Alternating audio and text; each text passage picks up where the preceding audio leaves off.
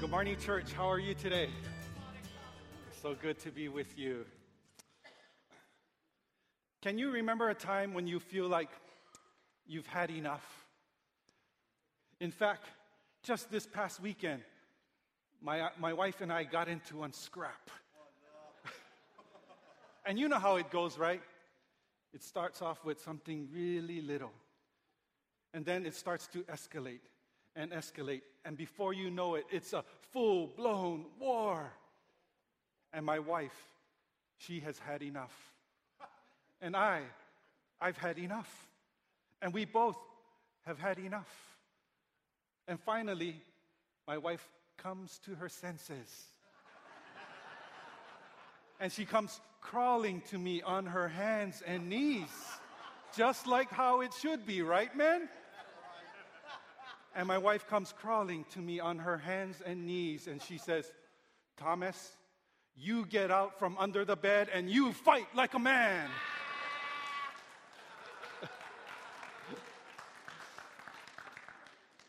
In all seriousness, there are times, though, aren't there, when we feel like we've had enough. Maybe right now you're in a season in life where you feel like you've had enough. Well, you're not alone. In fact, there is a powerful and godly prophet in the Bible, and it's hard to believe that, but even he had enough.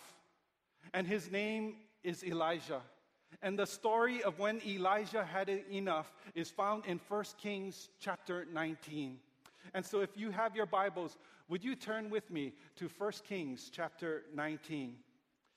I love this story of Elijah so much that I like to preach uh, this story maybe once every other year, once every couple of years, because it gives me so much encouragement.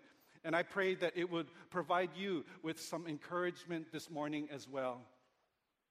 Before we jump into the text, let me give you some historical information. In this passage of Scripture, you'll meet a few characters.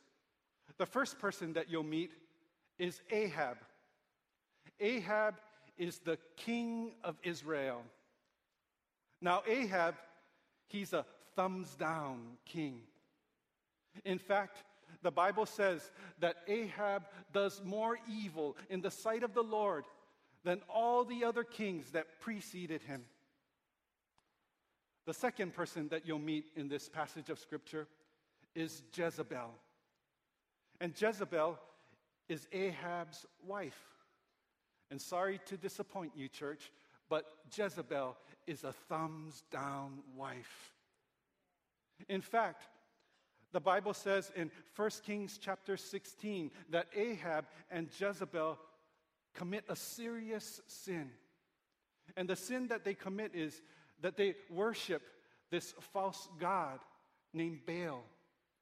And to make matters worse, they build this false god named Baal a temple of worship. And God is fed up.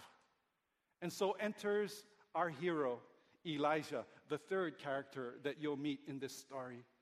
Elijah is this godly, powerful prophet of the Lord. Now, in 1 Kings chapter 18, we find that Elijah has a throwdown with all 450 of these false prophets of Baal. Elijah battles against these 450 prophets of Jezebel, and Elijah slaughters all of these prophets on Mount Carmel. And we all love 1 Kings chapter 18. At least I do. I love 1 Kings chapter 18. It's a one of my favoriteest stories in the Bible. For it speaks of victory and success and winning the battle for God. But we're not in 1 Kings chapter 18 today. Bummers. Instead, we're in 1 Kings chapter 19, which tells us a different story. We're continuing our series, The Great Comebacks. And most times, in a typical great comeback, what we see is a person moves from a place of defeat to a place of victory. But not so in this story of Elijah. In this story, what we find is we find that Elijah comes from a place of victory to a place of defeat. And so, what do we do in those times? Well, let's take a look at Elijah's story in 1 Kings chapter 19, beginning in verse 1. Listen to what the Bible says. The Bible says that Ahab, the king of Israel, told Jezebel, which is his wife, Ahab told Jezebel all that Elijah had done and how he had killed all the prophets with the sword.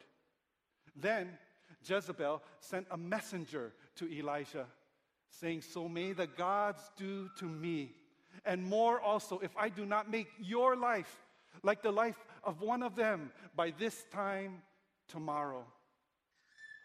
And so Jezebel receives word that Elijah has slayed all 450 of her prophets of Baal on Mount Carmel. And she is beside herself. She is steaming. She is angry. She wants blood. She wants revenge. And so she puts a hit on Elijah's life.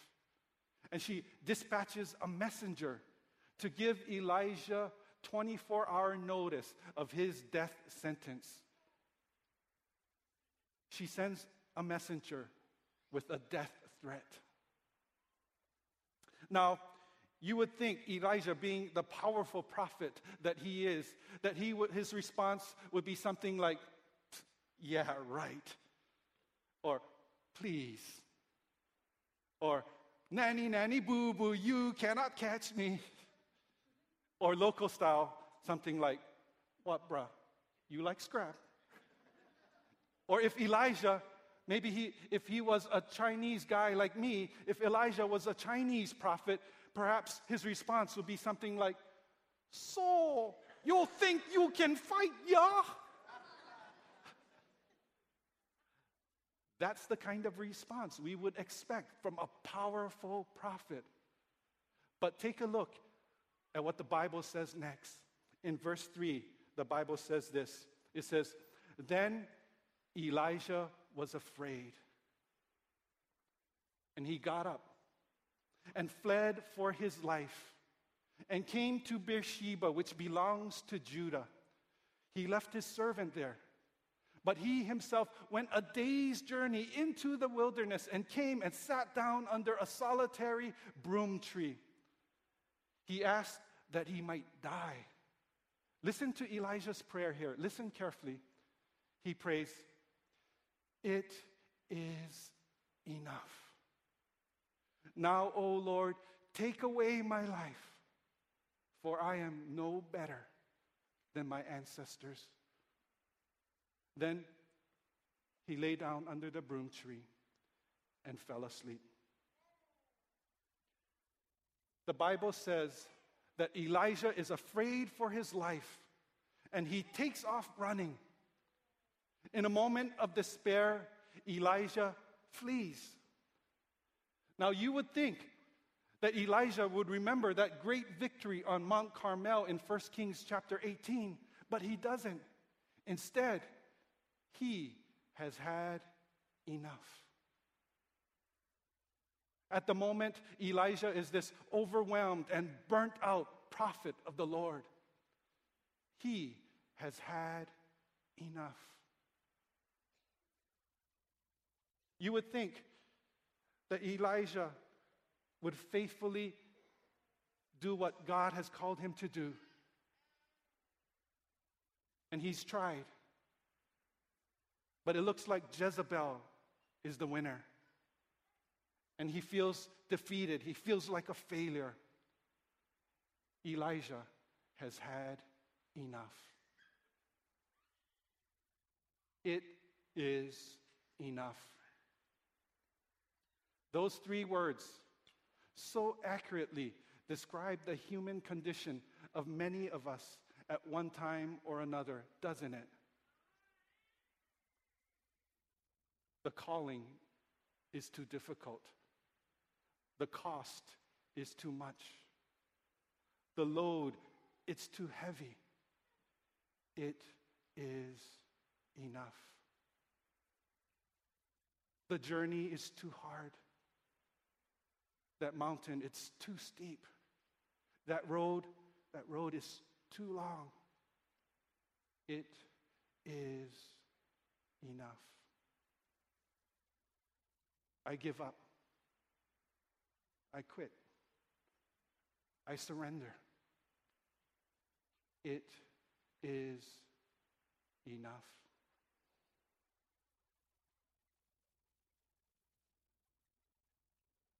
Like Elijah, maybe you're at a point in your life where you're feeling like you've had enough. Maybe the storms of life are overwhelming you. And if it's not one thing, then it's another. And you're feeling like you've had enough. Maybe you've had enough of the family drama. Maybe you've had enough of the mountain of bills. Maybe you've had enough of watching a loved one suffer through a sickness. Maybe you've had enough of the bullying that you are experiencing in school or on social media. Maybe at this point in your life, you're feeling kind of tired and restless and angry and depressed and empty and worried and alone. And the cry of your heart is, It is enough. For those of you who feel like maybe you've had enough. I believe that you are here not by accident. I believe that God has a word of hope and encouragement for you this morning. You see, Elijah may feel like he has had enough, but God hasn't given up on Elijah, and he's not going to give up on you. In fact, let's take a look at what happens to Elijah next in verse 5 says this. It says, Suddenly, an angel touched Elijah and said to him, Get up and eat. And Elijah looked, and there at his head was a cake baked on hot stones and a jar of water. And Elijah ate and drank and lay down again. The angel of the Lord came a second time, touched him, and said to him, Get up and eat, otherwise the journey will be too much for you. So Elijah ate and drank and went in the strength of that food 40 days and 40 nights to Horeb, the mount of God. Elijah's enemy, Jezebel, sends a messenger to give Elijah as a death threat. Well, the Lord God Almighty, creator of heaven and earth, sends a messenger of his own, an angel. An angel wakes Elijah up and gives Elijah some hot bread to eat and a jar of water to drink. This is exciting stuff. See, you have to understand where Elijah is. Elijah is in the desert. Friends, there are no ono local kind grinds in the desert. The lesson for us this morning is this when you've had enough, God will renew your strength. When you need God, he will be there for you. And God is not dependent on circumstances to help you. Elijah had bread and water in a place that should have neither because God is looking out for Elijah and God will do the same for you. And so when you've had enough, remember, God will renew your strength. Then let's take a look at what happens next to Elijah, verse 11 the word of the Lord said to Elijah, Go out and stand on the mountain before the Lord, for the Lord is about to pass by. Now there was a great wind, so strong that it was splitting mountains and breaking rocks in pieces before the Lord, but the Lord was not in the wind. Then, after the wind, an earthquake, But the Lord was not in the earthquake. And after the earthquake, a fire. But the Lord was not in the fire. And after the fire, a sound of sheer silence.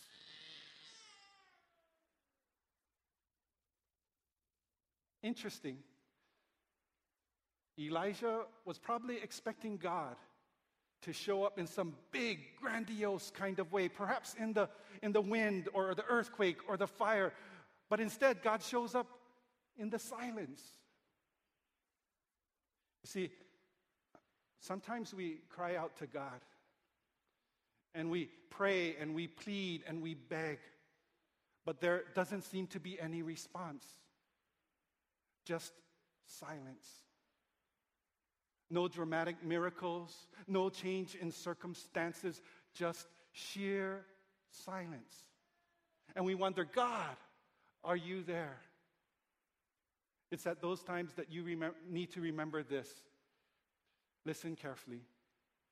Just because God appears to be silent, don't make the mistake of concluding that God is absent. Let me say that again. Just because God appears to be silent, don't make the mistake of concluding that God is absent. Here, God shows Elijah that he, that he is present not only in the wind and the earthquake and the fire, but in the sound of sheer silence. Here's the lesson for us this morning. When you've had enough, God will reassure you of his presence. He is the God who is next to us every moment of every day. God is present and intimately concerned about every single detail of your life. You will never go through a dark day alone because God not only promises his power, but God promises his presence.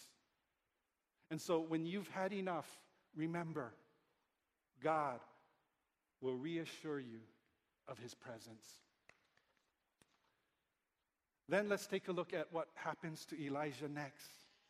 In verse 15, the Bible says this it says, Then the Lord said to Elijah, Go, return on your way to the wilderness of Damascus. When you arrive, you shall anoint Hazael as king over Aram. Also, you shall anoint Jehu, son of Nimshi, as king over Israel. And you shall anoint Elisha, son of Shaphat of Abel Meholah, as prophet in your place. Here, Elijah, his assignment is being reaffirmed by God. In essence, God is saying to Elijah, Dude, you're still my guy. I have a work that I want to do through you. I have a purpose and a plan for your life, Elijah. And so God reaffirms Elijah's assignment. And here's the lesson for us when you've had enough, God will reaffirm your assignment. Some of you might be in a place where you feel like you've had enough. Don't quit. Don't give up. You see, you are not your own. You can't just quit because you didn't just join. You didn't choose God, but God chose you. And God has a work that He wants to do through you. God has an assignment on your life. God has a purpose and a plan for your life. God has a calling over your life. And so when you've had enough, remember this that God will reaffirm your assignment. Perhaps God's word for you this morning is this give God your best. Give God your absolute best effort. Don't stop. Don't quit. Don't give up. Keep moving. Keep driving. Keep going. Like Elijah, there will be times in our lives when we feel like we've had enough. Don't quit. Keep driving. Keep moving. Don't stop. God has not forgotten you. And God is committed to meeting your needs. And when you feel like you've had enough, remember this. Remember that God will renew your strength. God will reassure you of his presence. And God will reaffirm your assignment. Amen.